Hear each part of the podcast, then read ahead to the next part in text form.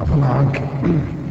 هل لأولياء المقتول أن يعفوا والمقتول عليه دين؟ يعفو عن الدين نعم. آه، ليس لهم أن يعفو.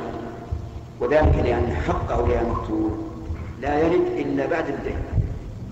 لقول الله تعالى في آية المواريث من بعد وصية يوصى بها أو دين. فليس لهم حق في إسقاط الدية لأن الدية تدخل في التركة ولهذا تضاف إليها. فإذا قدرنا أنه مات أنه قتل وعنده خمسون ألفا والدية مئة ألف صار ماله مئة وخمسين ألف